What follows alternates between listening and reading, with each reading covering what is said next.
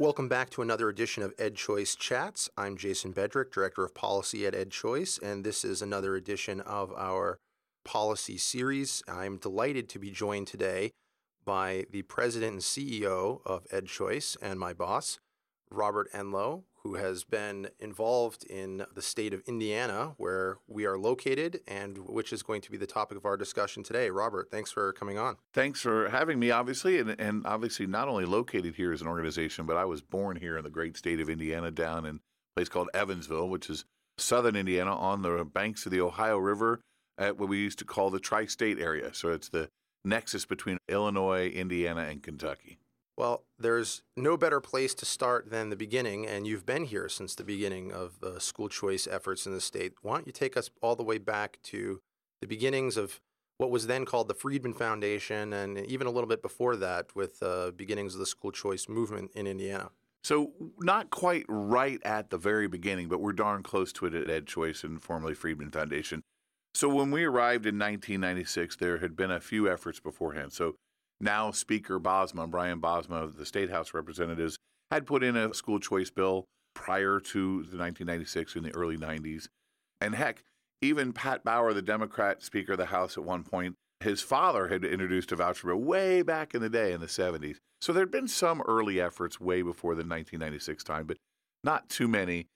Prior to us getting there, though, in 1995, a group of business leaders had gotten together and with two organizations called Class and Commit and they put together an education reform package that didn't include choice, but did include a lot of sort of anti-union uh, takedown of the state's largest school district at that point, Indianapolis Public Schools, and they got rid of collective bargaining. They did a whole bunch of stuff inside the state's largest school district. When we got to town, that had blown up like you wouldn't believe, right? So the business community was trying to direct the public school community, and there was a massive fight going on.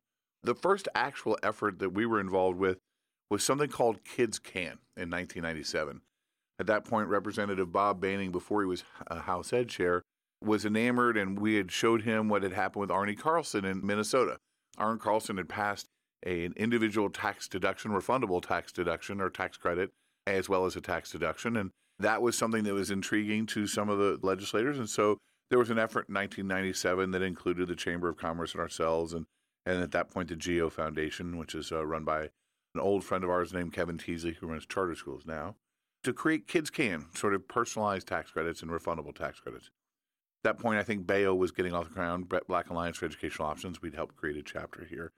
So that was all happening. At the same time, there were charter school efforts going on. And, you know, to be clear, a shout out has to go out to Senator Teresa Lubbers. We would not have charter schools in the state of Indiana without Senator Teresa Lubbers.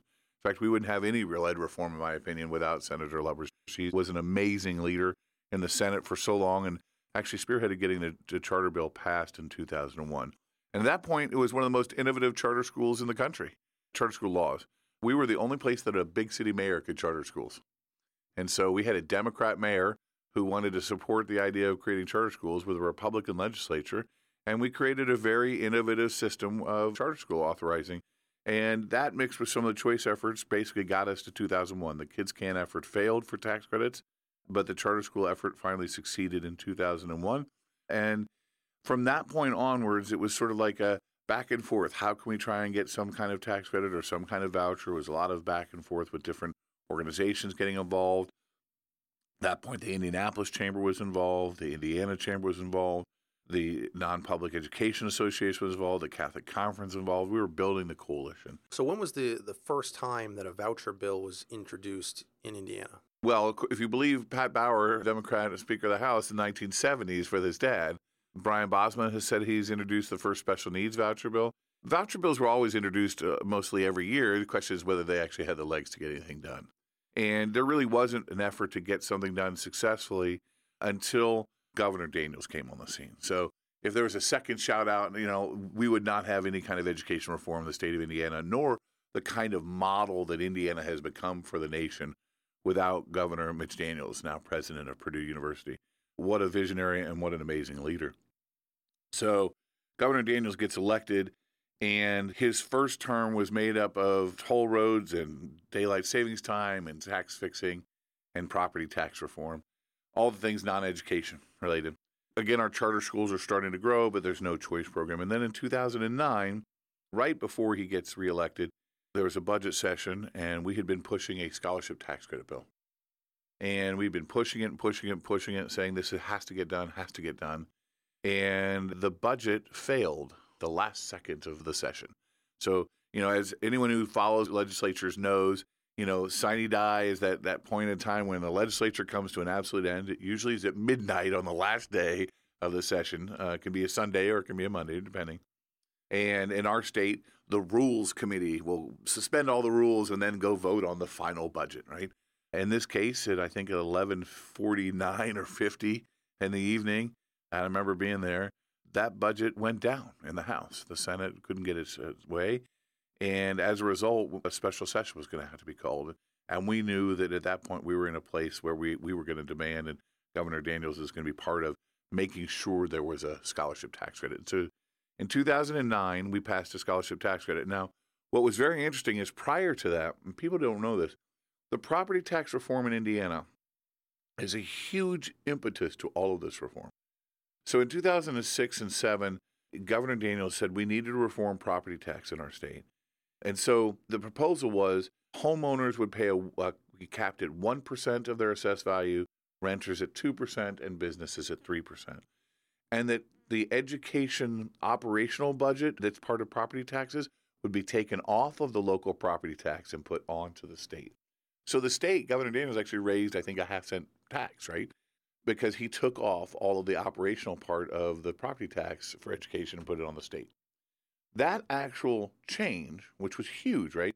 So now in Indiana, property tax can only be used, unlike most states, only for debt reservicing, transportation, and capital buildings, right? So really separated out the operations from the, the buildings. What that did is that made every single school district open to be transferred to free of charge. So it blew open the doors of you could cross any district and go wherever you want. Prior to that, you had to pay like four grand to go across the district because you had to pay the operational cost. Now you didn't have to, right?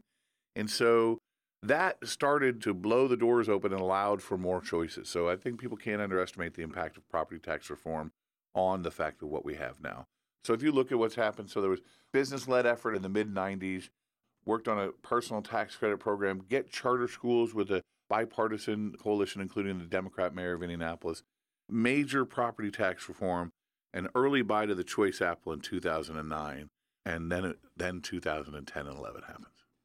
So before we get into the voucher program that was enacted after the tax credit scholarship, let's talk a little bit about how the tax credit scholarship works here, who's eligible, and who participates. So in Indiana, the Choice Charitable Trust, which had been a privately funded program, had, serving only low income families, Okay, that's how it had been operating prior to 2009. In 2009, the state passed a law that allows individuals and corporations to claim up to a 50% state tax credit for gifts they voluntarily make to another nonprofit that gives out scholarships originally the Educational Choice Charitable Trust was a nonprofit that already established, so all those kids in that program were automatically qualified for right. the program. And the original one was run by the government, and now there's five that are. Oh no, the original one was uh, no, the original one was a nonprofit started by Pat Rooney, who was on our board. It was a private group. In fact, Pat Rooney's organization was the first privately funded scholarship program in America. So it was a nonprofit, and it was just designated to be the one that would be starting it was so others could start as well. All right. So the state, uh, the state just simply said there's a scholarship. This one, right? Yeah, it didn't say you had to be this one or only one, but it said this is the one we already know, so we're going to say that's already approved. It's sort of pre-approved, as it were. Now we have five in the state that are pre-approved nonprofits that are working across the state. The Choice Charitable Trust has changed its name a few times. It's still the largest, and it serves low-income families. The great thing about our program here is it is 200% of free and reduced price lunch, which is now 93,000 for a family of 4, which is really good because that means we're getting more working families into the program. It's about 9,000 kids in the program now. So basically what we did is there was a privately funded scholarship program that had been operating for some time.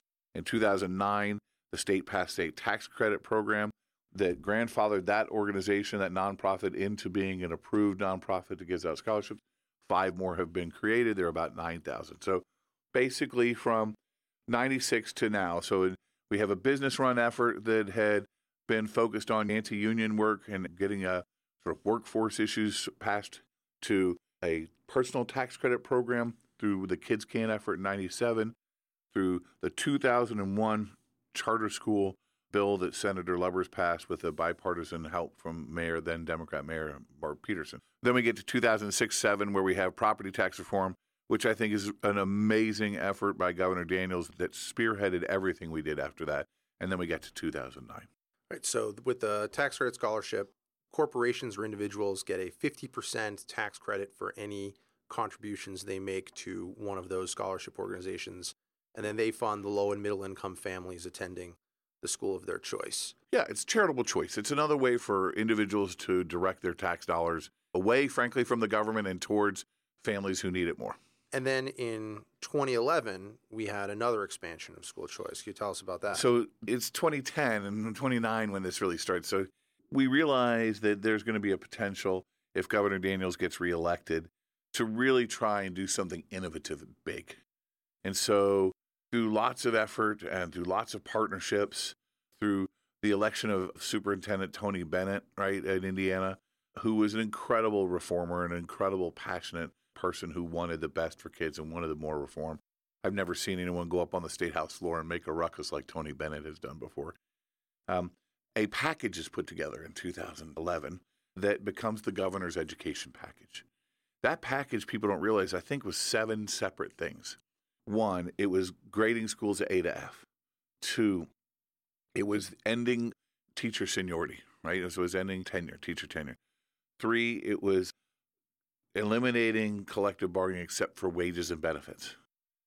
Four, it was creating the Gov- Governor Daniels early graduation scholarship of $4,000. If you had enough credits to graduate as a sophomore, you could start going to college and get $4,000, right?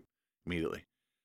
And a massive expansion of the charter school law to include other authorizers.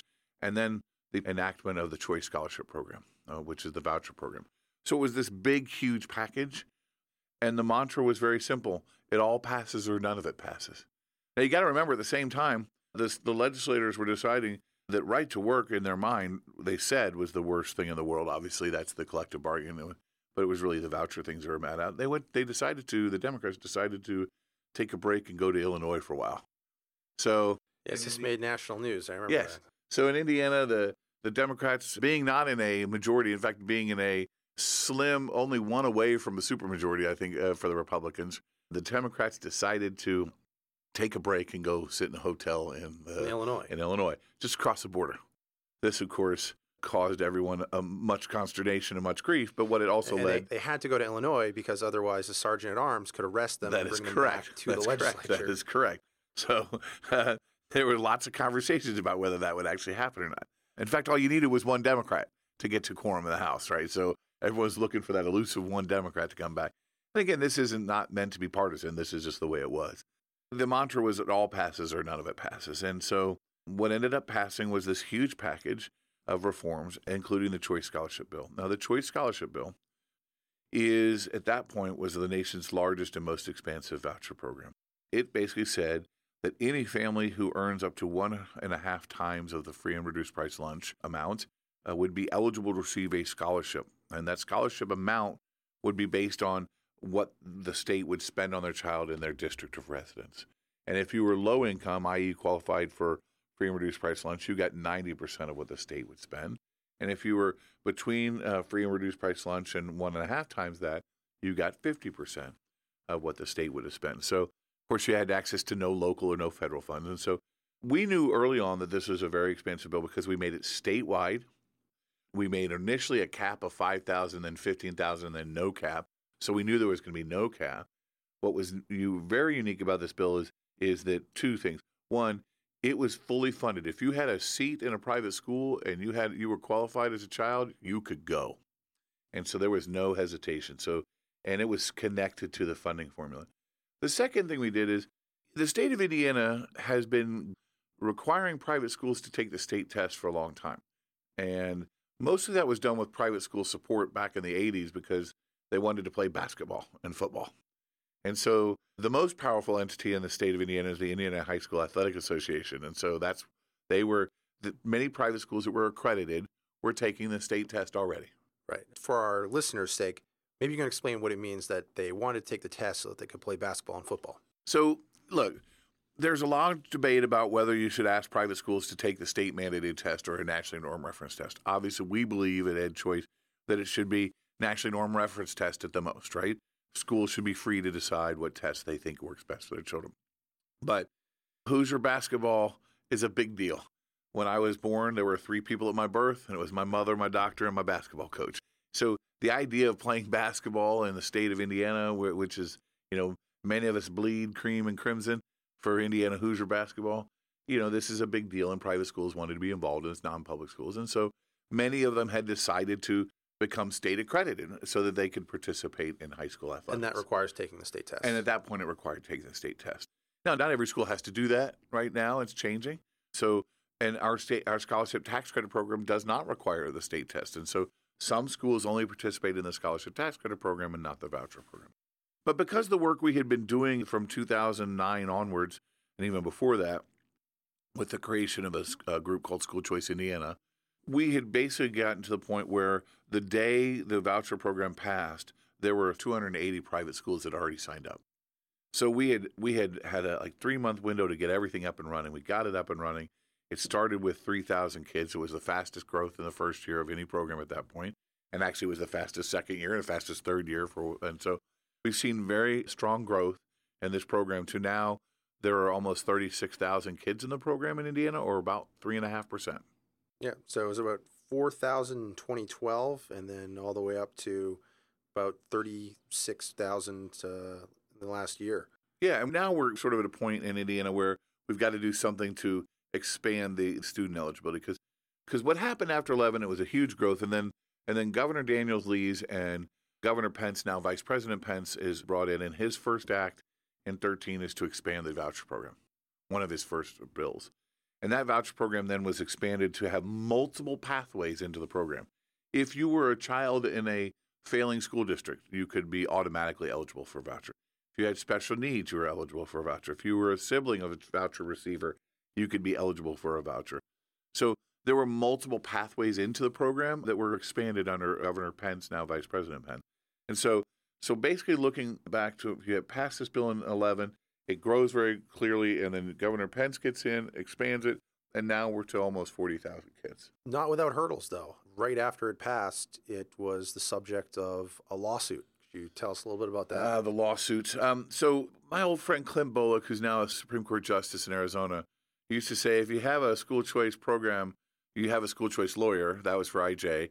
I used to joke with him if you have a school choice program, you have a school choice lawsuit and and that's exactly what happened here. Uh, you know, the, the teachers union filed a lawsuit immediately, pretty close to immediately, to enjoin the program. Obviously, that didn't happen, but the state decided to. Here's what happened. It was very interesting. They filed a lawsuit. We were allowed to continue collecting names and getting people signed up, right, for the first part of the year. And then the Supreme Court has to really quickly turn around the decision. We have a five member Supreme Court. And so that case was probably one of the biggest and quickest, fastest decisions in favor of school choice that I've ever seen. I've seen a lot of court actions in 20 plus years. The Indiana Supreme Court decided, and I, I, it feels like within seven months, right? Although we had had all our legal ducks in a row, we had we had bulletproofed the bill, we had had everything ready to go. It felt like within seven months, the Indiana Supreme Court basically came down on a five to zero ruling, saying this choice bill is absolutely constitutional in the state of Indiana. It did wend its way up there first, had to go through the trial court and all that. So yes, that's right. It went through the trial court with Judge. Oh. The lawsuit was filed in July of 2011, and then they got a summary judgment in favor of the program in January. So that that alone took about six months. The Supreme Court heard oral arguments later that year, but it wasn't until November that it got all the way up to the state Supreme Court, and then they issued in March of 2013 their five to four decision. So the lawsuit, which you're, you're right. So thanks for the refresher on timeline. You get things run into each other. The lawsuit was filed in 11, and the summary judgment happened with Judge Keele in the Marion County Superior Court. Judge Keele made a very declarative ruling, which which I think was interesting. Our program was allowed to run during this whole case. And that's very important because in some cases, the lawsuit was filed after the enactment of the program, but before the first scholarship or voucher was given out. And then in cases like that, they, they often, judges like to stay with the status quo. So in some of those cases, they issued an injunction and said, okay, you cannot start this program until we've assessed the constitutionality. In this case, students were already receiving scholarships, and the judge decided, you know what, we're not going to yank all these low income kids out of school. We're going to let them continue going while we figure out the constitutional uh, That's the correct. constitutionality of the program. Now, what was being challenged exactly? What was being challenged was whether aid can flow to private schools that are religious. I mean, there was a First Amendment challenge. There was also a state challenge as well, and that I believe was a state uniformity challenge. I'm I'm pretty sure. And there's a clause that's similar to a, a Blaine Amendment in Indiana's Section Constitution. six, Article Article six, Section something, as I recall. I don't know if the article, Actually, essentially, it, I remember. Here's the hold on. This is Yeah. actually my. We hung all of our things on this quote, and I remember this very because we spent a lot of time on this. The state of Indiana shall establish a set of common schools that are funded by the public. Semicolon and ensure that every child is educated. By, uh, the legislature has have the means to educate anyone for the general diffusion of knowledge for the science, and so it was this semicolon and, and I remember this distinctly that became the linchpin in some ways of our case. So, yes, we had to establish a, a traditional common school system, which we had in Indiana, but the, the legislature was well within its rights because that semicolon and to establish any other program it wanted to establish, which is what this court relied on. Right. And it was prohibited from directly funding eh, theological schools that Correct. are producing pastors and ministers, but that didn't apply to primary education. So I'll give you one quick quote from the unanimous ruling of the state Supreme Court in Meredith v. Pence. It said, First, the voucher program expenditures do not directly benefit religious schools, but rather directly benefit lower income families with school children by providing an opportunity for such children to attend non public schools if desired.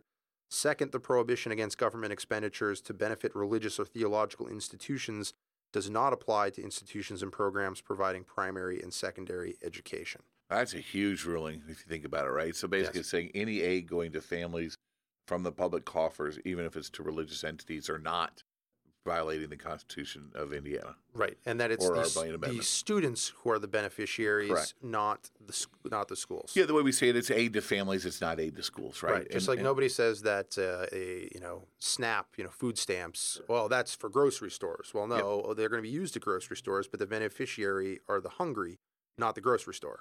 Yeah, look, we were very lucky in Indiana to have such a believe it or not, speedy. It was speedy, right? So from July 11 to to March 13 in court terms is pretty doggone speedy, as I recall.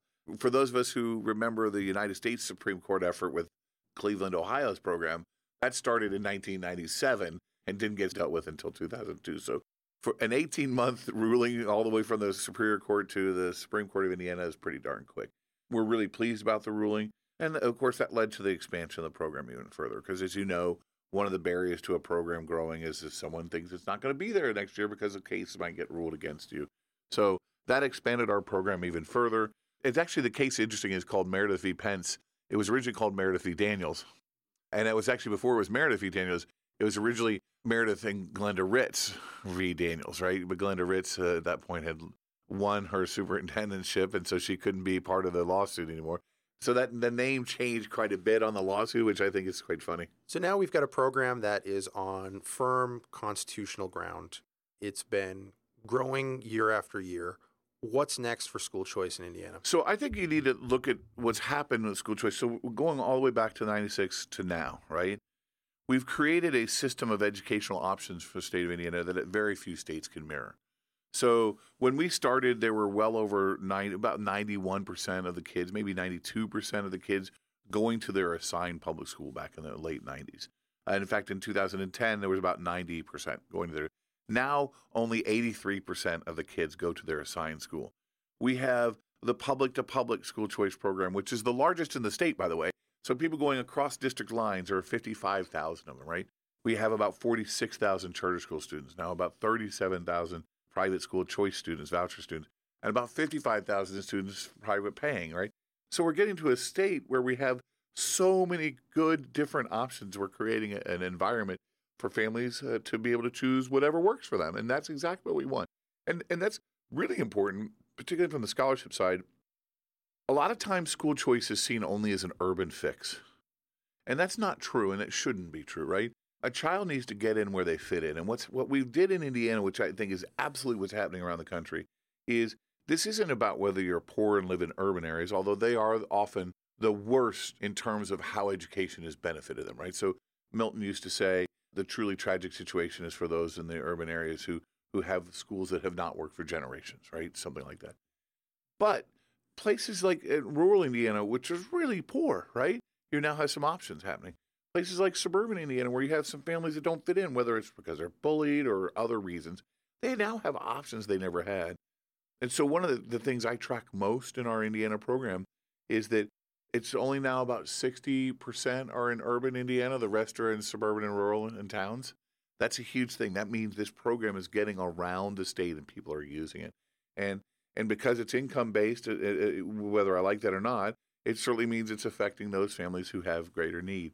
And that's also why we scaled the voucher amount, right? So we wanted to make sure we gave more money to those who needed more, and but we opened it up for others. I think then what the future means for us now is we have this wide open system of options, but we need to start getting more children eligible to uh, attend non-public schools, right? So we need to go from 150% of free and reduced price lunch to 200% minimum, right? We need to expand it to equal the tax credit program. Because people forget, public schools traditionally, there's no income basis to that. Billionaires can t- get free public schools all day long. Billionaires, by the way, can get free charter schools all day long, right? This idea of income limits only seems to work if it's a non public school, which I don't get right? Everyone else has to pay a non-public school, but no one has to pay if it's a charter school or a public school, right? So there's this interesting duality of this conversation about that. So we need to increase the eligibility, and then we need to increase the amounts, right? So we need to give more money and drive more money into sort of the working poor, because one and a half times free and reduced price lunch for a working family of five is really not that much. I mean, if you think about how life works nowadays, right, and how much uh, if you're a family of four and you're earning seventy thousand dollars and you have a house and two cars, you're trying to get both of you work, you know, you're not living on on the high hog, right, with that kind of money. And so, you know, we, we want to make sure we're trying to benefit as many kids and families as that need it as we can. So we want to, it would be great to add a, you know, as I said, we have a 90% and a 50% voucher amount. It'd be great to add a 75% in the middle of that and expand the eligibility. Right. So it would be great to expand the program. But before we do that, I think politicians are going to want to know is this working or not? Do we have any evidence that it's working? So a couple things. Obviously, I just talked about the need to expand it. This this incredible environment, this ecosystem we've created of options across our state. There are over almost 200 school districts that are going public to public. There are over 300 private schools. There are over 100 charter schools. There's this massive ecosystem, and we want to expand the options for families who who who need help to to go to a non-public school. We also have some amazing things working in our city of Indianapolis with some charter schools and some what they call innovation schools because that's a whole other thing we didn't talk about uh, innovation schools. All this choice has forced our state's largest school district, the Indianapolis Public School District, to become extremely innovative in trying to solve its problems. And so that's really cool. But the real question is is it working, right? Are families doing better? Are kids doing better? And is society doing better? Because everyone's got to remember uh, what is our mission statement, right? Our mission statement at Ed Choice is advancing educational choice is a pathway to a successful life and a stronger society.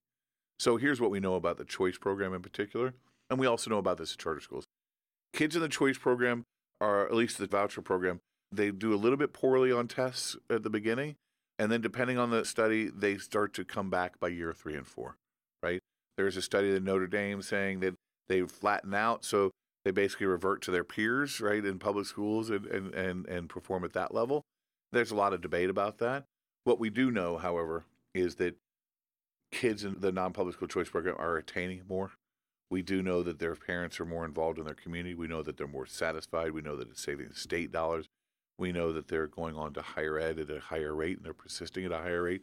There's a ton of positive conversations happening here uh, in our non public schools, 92% of which are, if we're going to believe school grades, are rated A, B, or C, right? So vast, the vast number of them are rated A, B, or C. So we think the program is doing well for kids. And also, what's innovative about our program, again, whether you like school grading or not, if you're a non public school in our choice program and you get a D or an F for any two years in a row, you can't take new kids the third year. If you get two Fs in a row, you can't take two new kids until you get two Cs in a row. This is real academic accountability, the kind of which our public schools would balk at every single time. If you say to a traditional public school, hey, you know, we think you shouldn't be able to expose your failing school to two new kids. So if you get two D's in a row, you can't take new kids the next year. You have to just take the ones you got. They would scream bloody murder, right? And so the argument here is that we don't want to expose kids to bad education. They got to improve faster. And so uh, that, that's the goal of our, our school system, our non public school system here. We know it's working uh, fairly well. We believe it's working well for students, particularly over time, and we know it's working for families. My guest today has been Robert Enlow, President and CEO of EdChoice. Robert, thank you for joining us. Thanks for having me. Thank you for tuning in to another edition of EdChoice Chats. Remember, you can subscribe on SoundCloud, iTunes, and Stitcher. Follow us on social media at EdChoice and sign up for email on our website at edchoice.org. Thank you. We'll see you next time.